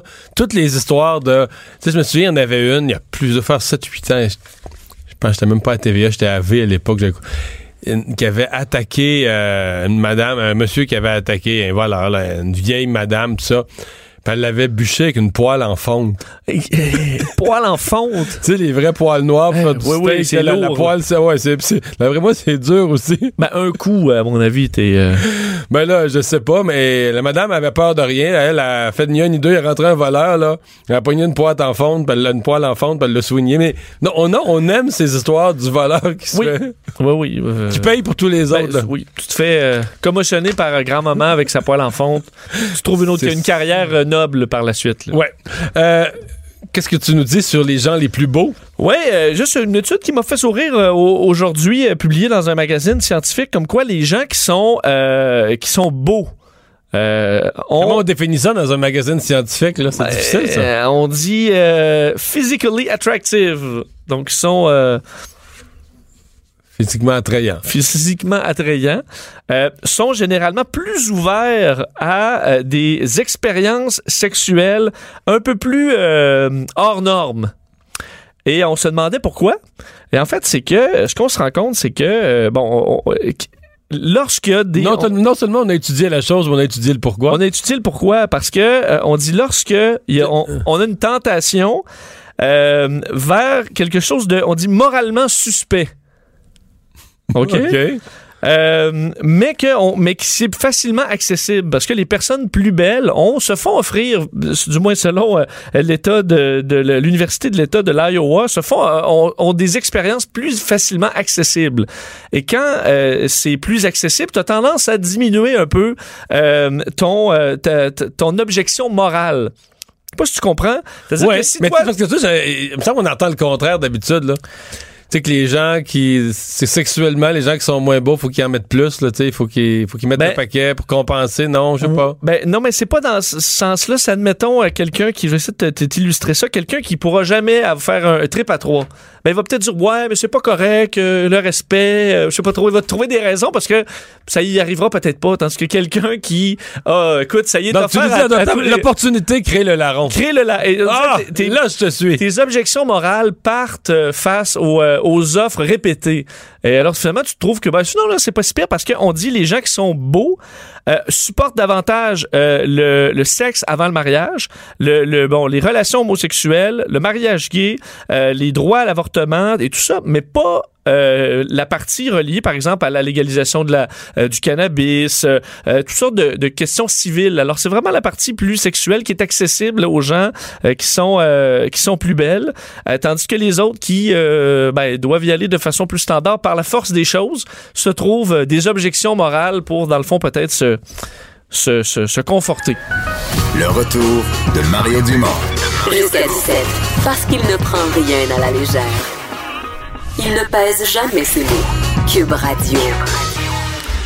Alors, euh, c'est euh, notre revue de l'actualité de 16 h Vincent, au Palais de justice de Montréal, aujourd'hui, une cause longue qui s'ouvre, une cause très particulière où deux personnes réclament carrément l'élargissement pour eux, pour leur situation de l'aide médicale à mourir. Oui, et euh, un dossier qui pourrait avoir des, conséquences importantes sur l'aide médicale à mourir au, bon, chez nous, la Cour supérieure du Québec qui entend la cause de ces deux Québécois atteints de maladies dégénératives incurables et qui contestent les, les lois canadiennes et québécoises qui encadre l'aide médicale à mourir. Euh, évidemment, cette, cette, la décision euh, du tribunal va euh, avoir une incidence importante sur le, bon cette loi et bon les deux personnes en question, le Nicole Gladu qui a un syndrome post-poliomyélite, poliomyélite et Jean Truchon atteint de paralysie cérébrale, eux contestent le fait qu'on leur a refusé l'aide médicale à mourir sous prétexte qu'ils n'avaient pas une mort imminente. et eux, ce qu'ils bon, font valoir, c'est que la question, là, c'est davantage une question de, de douleur et de souffrance qui devrait être pris en compte dans les dossiers d'aide médicale à mourir parce que c'est d'ailleurs ce qu'avait dit la Cour suprême. Alors, eux disent que la loi, présentement, euh, bon, viole le jugement de la Cour suprême qui, euh, bon, eux, euh, ce qu'ils ont dit, là, le, les points pour accepter l'aide médicale à mourir, consentement clair, évidemment, euh, de, de, la personne de mettre fin à ses jours, c'est évident, et euh, que la personne soit affectée de problèmes de santé graves et irrémédiables, lui causant des souffrances persistantes qui sont intolérables au regard de sa condition. Donc, c'est davantage... Dans le, cas, de M. Truchon, je pense qu'avec sa paralysie cérébrale, il n'y avait pas l'usage de trois de ses quatre membres. il a perdu récemment l'usage du quatrième membre. Donc là, il est... Oui, et il va pas mourir sous peu. Mais il dit, lui, mais si sa vie est, trop, est trop souffrante pour être vécue, ben, ils veulent avoir l'accès à l'aide médicale à mourir. Alors, euh, bon, il faudra voir la suite euh, des choses. Ce sera quand même...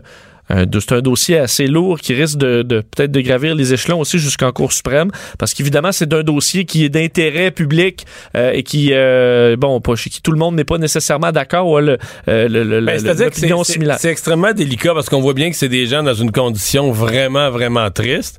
D'autre côté, on avait toujours dit c'est l'aide médicale à mourir, c'est pas un suicide assisté. Ah, c'est ça qu'on a toujours dit là. C'est de l'aide, mais donc tu vas mourir, mais plutôt que de laisser d'atroces et longues souffrances, on va, on va gérer la façon dont tu vas quitter. Là, tu as des gens qui ne mourraient pas autrement. Donc, ça devient. Si t'es pas, si pas pour mourir, t'as pas une condition qui amène la mort, mais que tu la provoques, c'est un suicide. Au sens de ça devient vraiment la définition du suicide assisté. Sauf que, tu sais, moi, c'est toujours, tu vois ces gens-là dans leurs conditions. Nous, on est en forme, on a. On les juge. On, tu sais, on est qui, là, pour leur dire, toi, tu faut que tu vives, là. Euh, j'ai l'impression que ce sont des bons juges sur, euh, leur propre sur leurs propres conditions. Euh, on en a parlé tout à l'heure avec Normand Lester de long à large, mais reparlons de cette situation Edith Blais au Burkina Faso qui est maintenant disparue. Oui, retour rapide pour vous, bon, vous expliquer que l'ambassade prend ce dossier-là très au sérieux, celui de la disparition d'Edith Blais au, au, Burkina Faso. Patrick Gagnon est un Québécois qui habite là-bas et qui a proposé son aide à la famille. Euh, il a parlé à TVA Nouvelle aujourd'hui pour confirmer que euh, les autorités de l'ambassade avaient corroboré euh, bon les faits, tout ce qu'on connaissait sur cette enquête jusqu'à maintenant, prenaient ce dossier au sérieux. C'est toujours la thèse de l'enlèvement qui est la privilégiée à 75 à 80% selon le, Québécois sur place. vous rappelez, cette Cherbourgoise de 34 ans devait participer à un projet humanitaire au Togo avec son compagnon de voyage, un Italien architecte de 30 ans, et ben, il donnait des nouvelles à leur famille régulièrement et ça s'est abruptement arrêté à partir du 15 décembre euh, dernier. Alors, plus de nouvelles. Le duo qui devait se diriger vers Ouagadougou à partir de Bobo Dioulasso euh, pour euh, être là quelques jours et c'est le dernier endroit où on a eu de leurs nouvelles. Alors, évidemment, on a parlé avec Normal Esther. C'est un coin qui, bon, les autorités canadiennes déconseillent, en fait, disent aux gens de ne pas se rendre sur place. C'est un coin qui est déchiré par la guerre, très dangereux et c'est pas les premiers cas d'enlèvement qui auraient été vus par là. Alors, faudra voir. Il n'y a pas une nouvelle encore des, ravisseurs s'il en a. Alors, euh, on, on, en saura peut-être davantage dans les prochains jours. Euh, le Journal de Québec ce matin qui nous parle de fermeture euh, avec un S, de plusieurs fermetures de restaurants dans la région de Québec, la pénurie de main-d'œuvre qui est euh, en cause, semble-t-il. Oui, une série noire de fermetures euh, de restaurants dans le Vieux-Port de Québec. Il faut dire que c'est une question qui est assez chaude au Québec présentement, le manque de main-d'œuvre en restauration qui fait que c'est très, très difficile d'avoir des employés pour faire rouler un, restaurant. Alors, on apprenait aujourd'hui que le comptoir Santé La Serre, qui est fait par l'équipe du Laurie Raphaël, ferme ses, euh, ses portes euh, après euh, deux ans. Ils ont deux succursales et c'est le quatrième restaurant l'espace de deux semaines dans le même coin qui, qui est fermé. Alors, ce que les responsables de l'établissement disent, c'est problème de rétention de la main-d'œuvre spécialisée qui font qu'on ne rencontre pas les défis de rentabilité qui est déjà difficile dans cette industrie. bon, du, du, côté de certains, bon, certaines personnes, on s'inquiète. c'est une tempête parfaite, même au dire de de, certains, quoique l'association des gens d'affaires du Vieux-Port de Québec, eux, affirment que c'est pas si dramatique, qu'il y a des cycles de vie économique et qu'on a vu la même chose à différents endroits, mais on le voit clairement que le, défi de trouver du personnel est de plus en plus criant un peu partout. Et on va tout de suite en parler avec Robert Dion, éditeur au magazine en ligne HRI Mag, magazine spécialisé d'hôtellerie et de restauration. Bonjour, Monsieur Dion. Bonjour, messieurs. Dans votre domaine, la pénurie de main-d'œuvre, c'est le gros sujet? Ben, c'était le gros sujet maintenant, c'est de trouver des nouveaux employés. Euh, on sait qu'il y a un, on appelle ça un baby boom. Euh, on a parlé des écoles qui est en train de se remplir. Ça va être surtout de comment on va pouvoir l'industrie séduire ces jeunes employés-là, parce que la rareté de la main d'œuvre à Québec à 4,4% de chômage, elle se trouve dans tous les domaines, incluant l'hôtellerie et la restauration. Ouais. je pense pas que ce soit une raison pour que les restaurants ferment nécessairement est-ce qu'on fait le lien, moi, est-ce qu'on fait le lien trop vite, la fermeture de restaurants, parce que on est quand même en début d'année, euh, euh, janvier, février, ce sont des mois toujours difficiles. Exactement. Au, moins jusqu'à Saint-Valentin, là. Jusqu'à Saint-Valentin, ceux qui survivent, parce que tu sais, les restaurants du vieux port, euh, ceux qui ont, qui ont, qui ont fait des bonnes affaires, ont fait pas ceux, ont fait des bonnes affaires. Ça a été un été exceptionnel dans le vieux port de Québec. Euh, donc, euh, les raisons, parce que la masse de restaurants qui ont fermé ont tous probablement des raisons différentes, mais qui ont, certains ont mis aussi sur le dos de la rareté de la main d'œuvre. Euh, mais comme la serre, évidemment, aujourd'hui, on est allé se promener devant, puis c'est pas une bonne saison pour vendre des jus frais. donc, c'est sûr que c'est plus compliqué que si tu dans le Meatpacking District à Chicago ou à New York, où il y a, de la, du, trafic à longueur d'année pour ce type de restauration-là. D'autres restaurants ont fermé par manque de relève. Ça, c'est un plus gros problème que de rareté de la main d'œuvre, parce que avant ça, on faisait de la restauration de père en fils ou d'hôtellerie. Maintenant, c'est par passion. Et euh, ce secteur-là euh, souffre de, de renouvellement de par, par, la même famille, des enfants qui veulent pas reprendre le commerce des parents. On voit ça énormément présentement. Hmm. Euh, dans le cas de la, de la pénurie de main d'œuvre, évidemment, ça soulève toujours la question des des conditions. c'est pour en avoir connu pas mal de gens dans ce domaine-là, c'est dur la restauration, c'est des heures. Évidemment, quand les autres sont sur le party, prennent un bon repas au restaurant, toi tu travailles. Euh, dans bien des cas, par exemple, ceux qui sont à pourboire dans le service peuvent faire des bons revenus. Euh, ceux qui coupent les céleris en cuisine, là, ça peut être moins payant pour la peine.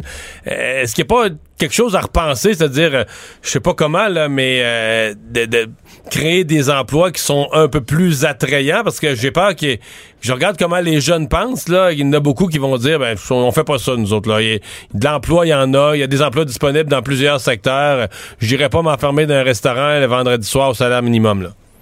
Écoute, euh, pour fréquenter beaucoup de restaurateurs, oui, c'est difficile, mais je peux dire que la chimie, la fusion qui se passe dans une cuisine pendant un coup de feu, pendant un service, ça n'a, ça, y a aucun dépanneur qui peut égaler ça.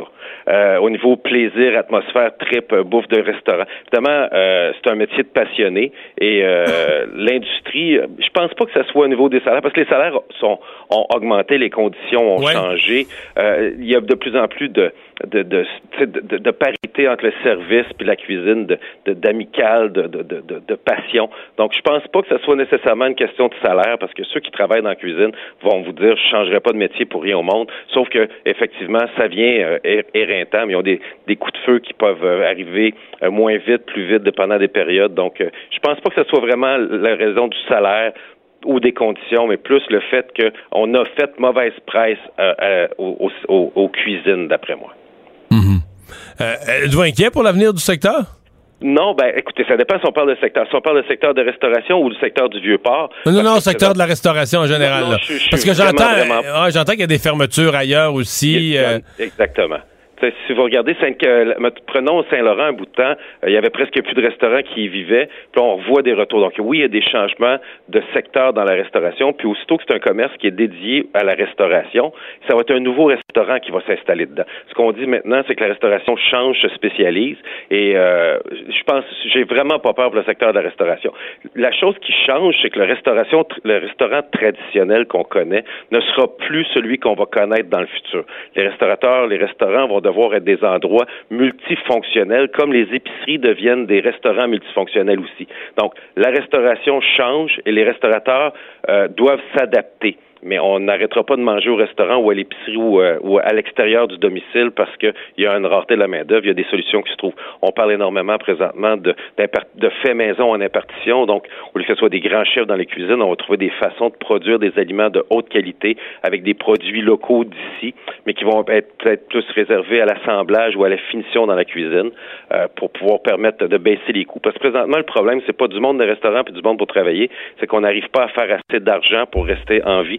Euh, si on prend le... ouais. le- le- c'est pas, c'est pas un domaine. Des, des restaurants, il y en a quelques-uns, euh, j'en y mets à- en région ou à Montréal, là, des institutions, des restaurants qui ont 40 ans, 50 ans, mais c'est des exceptions. là. C'est un ici et là, des formules à succès, mais c'est quoi la, la durée de vie moyenne d'un restaurant? 2-3 ans? On- On parle de cinq ans à peu Cinq près. ans? euh, front of the house. Quand je dis front of the house, le devant de la salle, parce que le derrière, le derrière, quand on parle de la cuisine, de l'administration, ça, ça, ça, ça vieillit pas. Mais le devant, le devant va vieillir, va changer d'a- d'atmosphère. donc, le restaurateur va devoir s'adapter. Donc, oui, des, des institutions, on en voit de moins en moins, et des restaurants de cinq ans, on va en voir de plus en plus.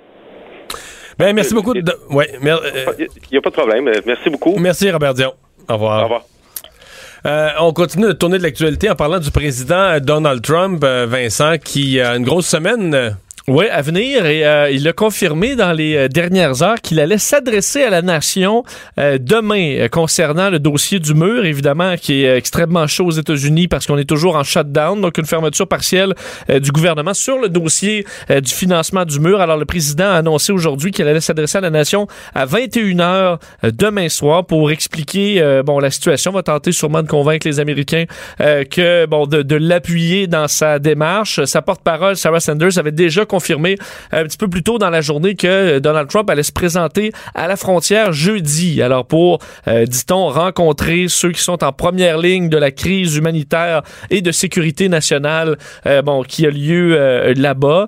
Euh, bon, faut faut rappeler qu'on a fait preuve d'ouverture maintenant concernant euh, que le mur ne soit pas nécessairement en béton, mais que ce soit plus une grande clôture ou euh, euh, donc un choix de, de, de, de, de, euh, que ce soit en acier maintenant. Euh, est-ce que les Américains vont euh, supporter davantage Donald Trump? Parce que pour l'instant, selon les sondages, les démocrates euh, semblent gagner cette joute-là euh, concernant le financement du mur, alors qu'on est encore totalement fermé à ce mur qu'on euh, qu'on qualifie euh, bon, d'inutile, de coûteux et d'inefficace. 800 000 fonctionnaires fédéraux qui sont toujours touchés par ce shutdown, qui commence quand même à causer euh, certains problèmes. Ouais. Alors, euh, Mais je me demande quand même, quand je regarde là, toutes les autres enquêtes, tous les autres problèmes de Donald Trump, s'il se dit pas qu'au global, là, toutes les discussions, d'avoir dans les bulletins de nouvelles le shutdown, le mur et tout ça, c'est moins pire. C'est pas que si les- mal. C'est moins pire que les enquêtes sur l'ingérence russe puis tout le reste. C'est vrai qu'on parle moins de l'enquête Ouais. euh, Mueller alors qu'on parle du, du shutdown. Tu as raison. Faudra voir euh, s'il est capable de faire encore soulever sa base dans son discours de demain à la nation.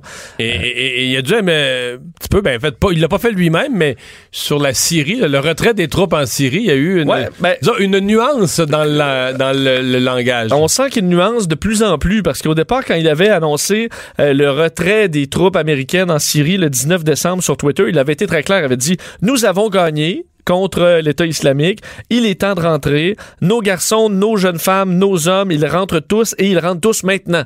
Alors, ça avait créé. C'était clair, là. Ben oui, on a gagné, l'État islamique a battu. Mais on a su par après que dans l'appareil militaire américain, on, était euh, loin d'être d'accord avec la position du président, comme quoi c'était très dangereux de se retirer Et les alliés- très rapidement. Et les alliés sont tombés en bas de leur chaise, là. Tout à fait. Alors là, ce qu'on euh, ce qu'on dit aujourd'hui du côté euh, du, du président américain sur Twitter, c'est que ça se fera à un- le, retrait à un rythme adapté euh, et que ce sera fait de façon prudente. Nous quitterons la Syrie à un rythme adapté, tout en continuant en même temps à combattre l'État islamique et à faire ce qui est prudent et nécessaire euh, pour tout le reste. On parle de 2000 soldats américains et clairement le ton du président a changé, alors qu'il y a beaucoup de conseillers euh, militaires, quoi qu'il y en a, il y en a qui ont des importants qui ont quitté récemment, euh, qui bon disent au président qu'on peut pas se retirer d'un coup.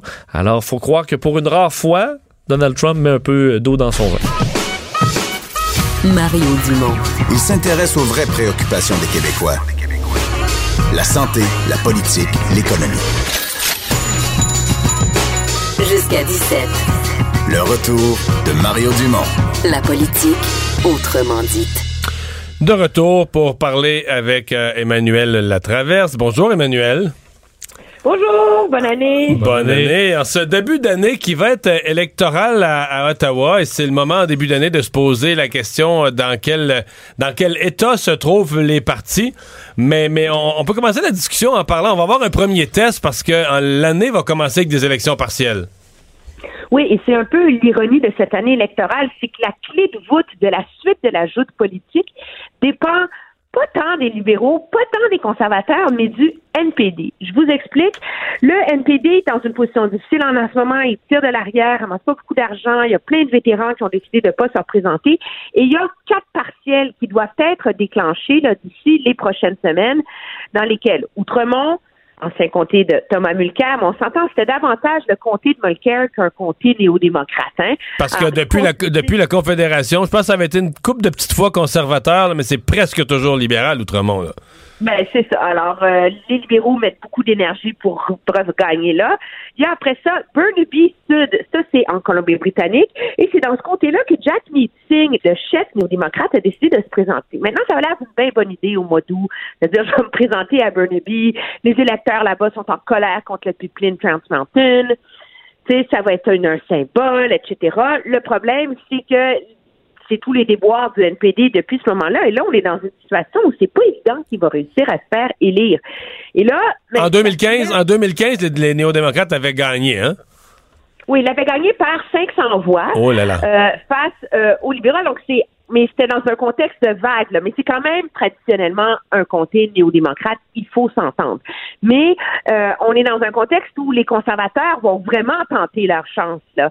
Euh, pourquoi? Parce que pour les conservateurs, eux autres ils disent si M. Singh part puis qu'il faut élire un chef qui est plus populaire. Ben ça, ça sert les intérêts des, des partis conservateurs. Pourquoi? Parce que les conservateurs, plus le NPD est fort, plus ça divise le vote, plus ça fait des courses à trois, plus ils ont des chances de gagner, hein? Ou dans les circonscriptions qui doivent gagner pour prendre le pouvoir, les banlieues, dans Vancouver, Toronto, etc., même dans certains comtés au Québec. Donc, euh, les, euh, les conservateurs veulent essayer de gagner. Les libéraux ne voulaient pas laisser le champ libre aux conservateurs, hein? Donc, même si c'est un chef, ils ont présenté un candidat. Est-ce qu'ils vont vraiment beaucoup faire campagne pour que cette femme-là soit élue? Suis pas certaine parce que c'est dans l'intérêt des libéraux par ailleurs que M. Singh survive.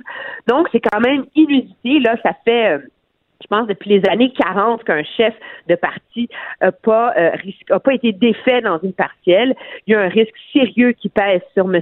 Singh en ce moment. S'il survit, ben, ça peut redonner un certain regain à son à son à son parti. Si euh, s'il est défait, euh, ben là, ça va être une, une crise totale au que- avec tout ce qui peut venir après. Là. OK. Là, il, il- il est devenu chef, là. C'est apparu comme un miracle. On le connaît, nous, au Québec, on le connaissait peu. Puis je me souviens, au NPD, on disait à ce moment-là, euh, Jack Metzing, euh, il a un charisme incroyable. En Ontario, sa carrière, ça avait été juste du succès. Il se présente à la chefferie euh, néo-démocrate, il ramasse tout. Là, depuis qu'il est chef, ça va mal. Ça va mal, ça tombe, Ben ça démo- non, mais ça démobilise, l'argent rentre pas, les sondages baissent, ça va juste mal.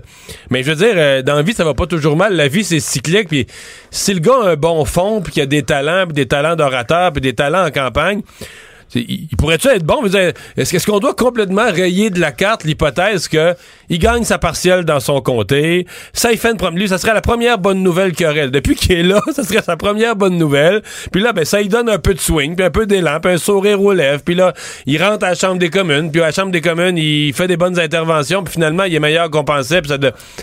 Moi, je pense que c'est, moi, je pense que c'est une possibilité. puis C'est une possibilité pour deux raisons. De un, il était un parlementaire efficace, euh, très efficace à, à, à Queens Park, à Toronto. Il n'y a aucune raison pour qu'il ne le soit pas euh, nécessairement à la Chambre des communes. De un. De deux, le fond du problème de M. Singh, c'est qu'il y a un bris de confiance. Ça passe pas entre lui et son caucus. Et donc, il faut qu'il trouve Mais ça arrive souvent, ça. Emmanuel, un chef, écoute, souviens-toi de René, on pourrait remonter à René Lévesque, là. Un chef qui est pas élu, là. Lui, il est pas dans le Parlement, il fait du terrain. Puis ses députés qui sont au Parlement, ils vivent une autre réalité, ils sont pognés dans le Parlement, ils étudient des projets de loi tard le soir. Ça crée toujours une division entre le caucus puis le chef. Les uns et les autres se disent, ils savent pas, tu sais, ils savent pas ce que je vis, là, tu sais. euh, puis c'est dur de garder ça, là, là. Non, c'est vrai, t'as absolument raison, et c'est le contexte, diffi- et c'est, je pense, la raison pour laquelle M. Singh avait décidé de se présenter. Oubliez pas que l'été dernier, on n'aurait jamais pensé que M. Trudeau allait attendre euh, au début janvier là, pour déclencher cette partielle-là. là. Techniquement, il aurait dû rentrer au Parlement avant Noël. là. Alors, Ouais. ça, ça fait partie euh, des problèmes. Aussi, c'est une campagne électorale, vraiment, une pré-campagne électorale, c'est long. Là, on est au mois de janvier. Là, donc, de décréter maintenant qu'est-ce qui va être l'issue de cette campagne électorale-là, je pense que tout le monde, hein, vous êtes d'accord avec moi, Marion, devrait se garder une petite gêne. Donc, il faut voir comment va se dérouler de un, cette partielle dans Burnaby. Et là, il y a tout un casse-tête. J'ai fait des appels aujourd'hui. La fenêtre pour que M. Trudeau puisse la déclencher est très mince. Là, à l'heure où on se parle, il est 4h30.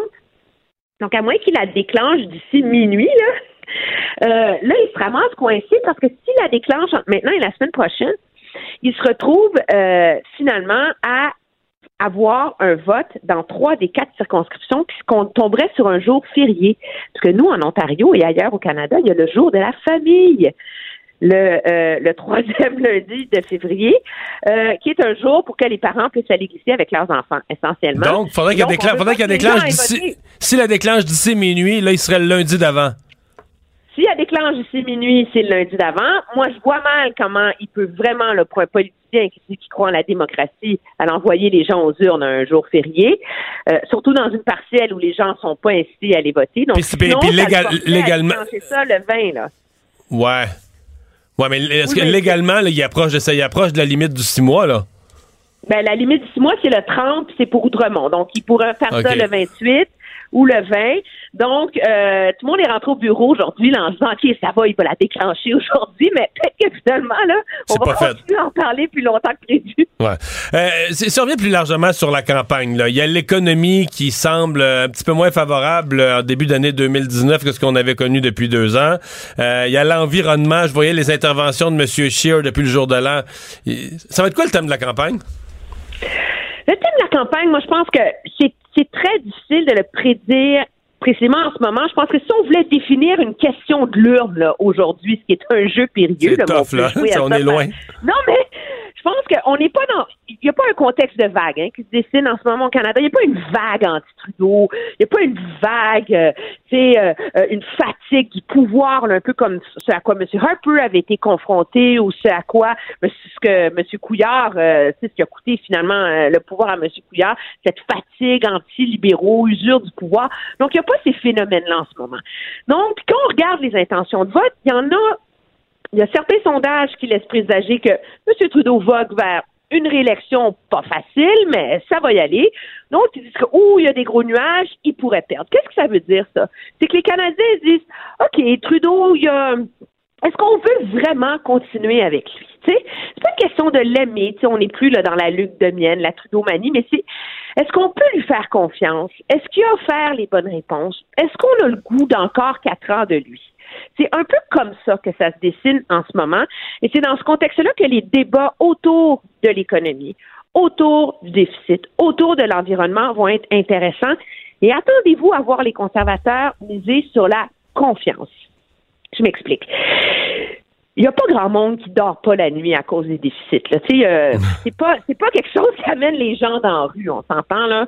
Mais les gens en ce moment, on voit le taux d'endettement des ménages. Les gens, ils ont de la misère à joindre les, deux bouts, puis donc ils finissent par se dire, écoutez, le gouvernement dépense, dépense, dépense, puis il en fait pas tant que ça pour moi. Et donc l'argument des conservateurs, ça va être de ramener ce débat sur les déficits en disant, M. Trudeau avait promis des déficits pendant trois ans seulement et promis l'équilibre budgétaire. Il l'a pas fait. Pouvez-vous lui faire confiance sur l'économie, sur l'environnement? Il a promis hein, qu'il serait plus vert que les autres, qu'on aurait des cibles extraordinaires. Là, ça commence à percoler au sein de l'électorat que malgré les beaux discours, le gouvernement Trudeau n'est pas en voie d'atteindre ses objectifs climatiques. Donc, essayez de dépeindre un peu M. Trudeau comme beau parleur, petit faiseur, là, je pense que c'est cette impression-là que M. Trudeau doit surmonter dans le courant de la prochaine année et celle que voudront essayer de cimenter l'opposition, tout particulièrement M. Scheer. Justement, Andrew Scheer, sur le dossier environnemental, euh, Emmanuel, je pense qu'il va, va s'en aller vers, vers, quoi? Parce que s'il peut pas dire justement qu'il est trop vert euh, euh, Justin Trudeau, parce qu'il à part les paroles, il l'est pas tant que ça. Oui, monsieur, vous allez attendez-vous là à entendre des conservateurs. Je parlais à un, un, un élu aujourd'hui qui dit on n'est pas, je suis pas climato-sceptique, on est climato-réaliste ou plutôt, euh, attendez, je vais retrouver euh, climato-réaliste, climato lucide. Oh.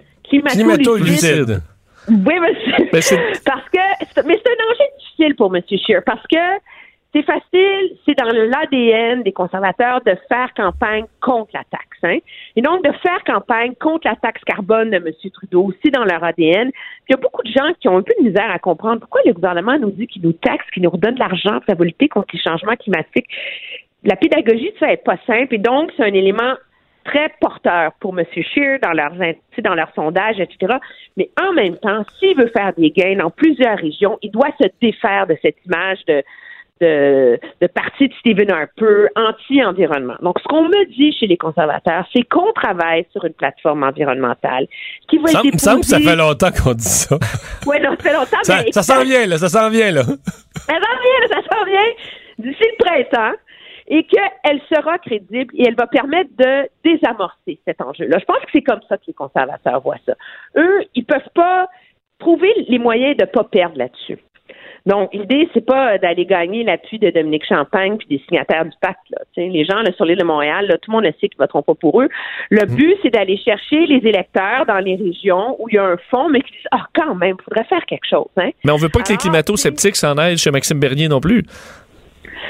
Oui, le, le calcul, c'est on n'est pas trop inquiet en ce moment euh, chez les conservateurs. C'est pas autour de ça, je vous dirais, que euh, qu'on fait la, la, stratégie électorale. Je pense que plus largement, il faut que M. Scheer arrive avec quelque chose de crédible, qui tient la route, mmh. euh, qui a l'appui de certains experts, tout en sachant qu'on n'aura jamais l'appui des, des, environnementalistes. Donc, Mais c'est un enjeu difficile. Moi, je pense que c'est un enjeu de, de crédibilité pour lui. Et c'est là qu'il y a un test important. Là. Bon. Donc, plan, plan, des conservateurs sur l'environnement avant la fin du printemps, ça, ça va jusqu'au 21 juin, ça? Hein? moi, on, on, me dit dans le premier quart. Ah, OK. Merci. Le premier quart de l'année. Merci, Emmanuel. Le retour de Mario Dumont. l'analyste politique le plus connu au Québec. Cube Radio. Cube Radio. Autrement dit. C'est maintenant le moment de parler sport. Euh, Luc Grenier, qui est le patron des pages sportives au Journal de Québec, qui est avec nous. Salut Luc.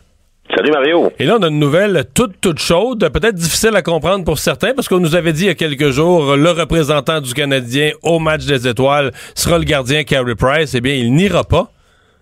Non, en effet, euh, ça vient de sortir. Il semble que ce soit une décision qui a été prise euh, par le Canadien de Montréal, probablement après discussion avec euh, Carey Price, le personnel médical. C'est certain que je pense que la santé de Carey Price, c'est pas mal une priorité nationale pour le Canadien.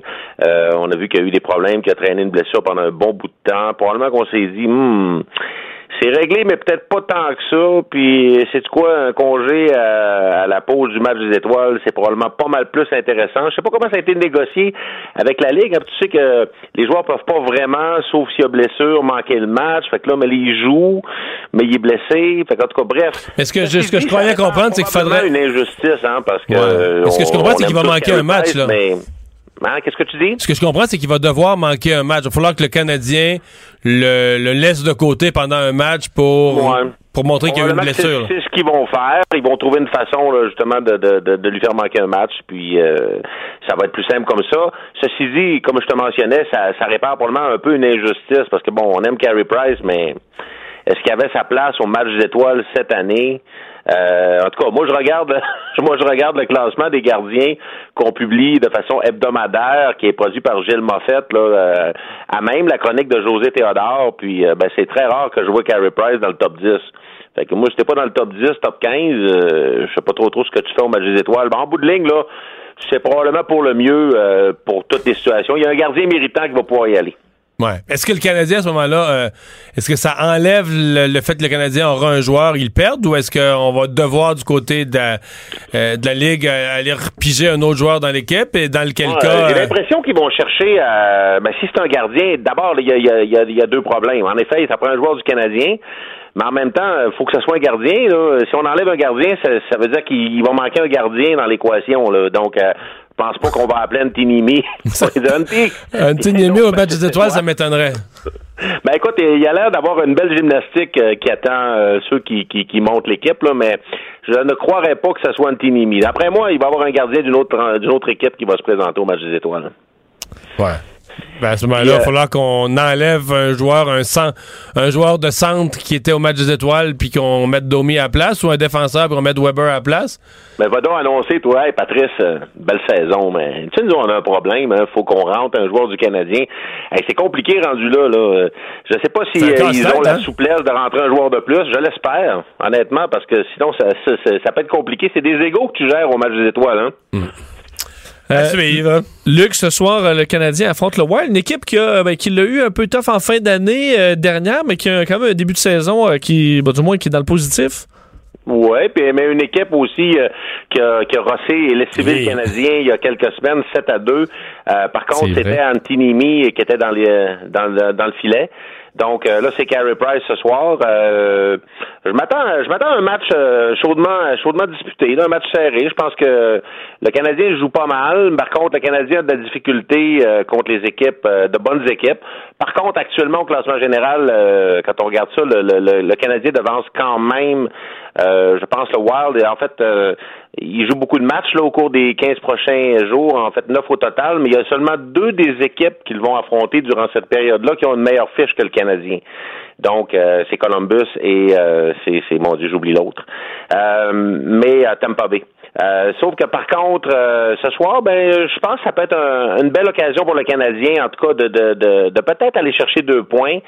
Euh, si Carey Price est en forme. Mais de montrer, montrer aussi de la, montrer un petit peu de fierté aussi, là. Par rapport, à, par rapport à la dégelée que tu es allé subir à Minnesota, ils reviennent, ils reviennent au Centre Bell. C'est certain là, que l'idée c'est de venger cet échec-là, là, parce qu'il n'y a rien qui a fonctionné ce soir-là là, au Minnesota. Mais là, c'est à Montréal, donc euh, on verra bien. En tout cas, ce, que, ce que le Canadien doit absolument retrouver, là, c'est ce qui nous a tous surpris en début de saison c'est cette espèce d'étincelle et de travail acharné là, qui faisait en sorte que le Canadien était en, en, Il est toujours en train de presser les adversaires avec un échec avant soutenu. Euh, on l'a vu avec Domi, tout ça. Il faut vraiment que le Canadien retrouve ça. C'est ça la recette du Canadien. là. Euh, Il n'y aura pas de match de quatre points euh, du joueur de centre ou de l'ailier gauche là, à Montréal cette année, là, très régulièrement. là. Qu'il n'y a pas de gros joueurs. Gros week-end dans la NFL. là, où le jeu défensif a quand même été passablement à l'honneur dans les, les wild cards. Ça s'est terminé hier soir. Moi, je suis un fan fini des Eagles de Philadelphie. Ça s'est terminé d'une façon assez spectaculaire. Absolument. C'est ce que je voulais te demander. euh, quelle était euh, quelle était ton équipe préférée? Alors, tu viens de Ah, moi, je suis un fan des. Eagles depuis 30 ans, là. Ben, tu vois, euh, finalement, ça, ça tourne l'histoire un peu à l'envers. Parce que moi, j'allais te dire, quelle est ton équipe? Et si euh, vous avez un problème de corps arrière, moi, sérieusement, euh, Nick Foles a montré des choses exceptionnelles encore hier, a montré des choses exceptionnelles l'an dernier. Euh, et là, tu sais qu'il va être autonome à la fin de l'année. hein. Oui, je sais. Et, et, et là, là, Mais c'est à se demander si, si les- le laisser Ouais. aller. Ouais. Et moi, je suis de ceux qui pensent que c'est une erreur. Oh, De la même façon que quand les Saints de la Nouvelle-Orléans se sont dit Ah, euh, Drew Brees, c'est pas lui, ça va être Philip Rivers, notre corps arrière. Euh, il est toujours sur le terrain, hein, euh, Nick Foles. Il, il joue tout le temps, puis euh, donc, euh, en tout cas, moi, ça, ça m'inquiète un peu pour tes Eagles, ça, de la possibilité qu'il le laisse aller. Est-ce que t'es encore là? Ouais, je suis encore là. Mais encore- de musique. euh, Ouais, ben, mais c'est ça, c'est notre dernière minute. Euh, on s'en reparle demain, Luc.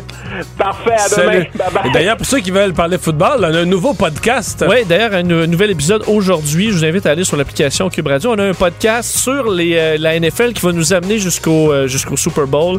Alors, euh, fait par entre autres Mathieu Boivin et d'autres experts. Ça, ça n'a pas manqué. Cube Radio.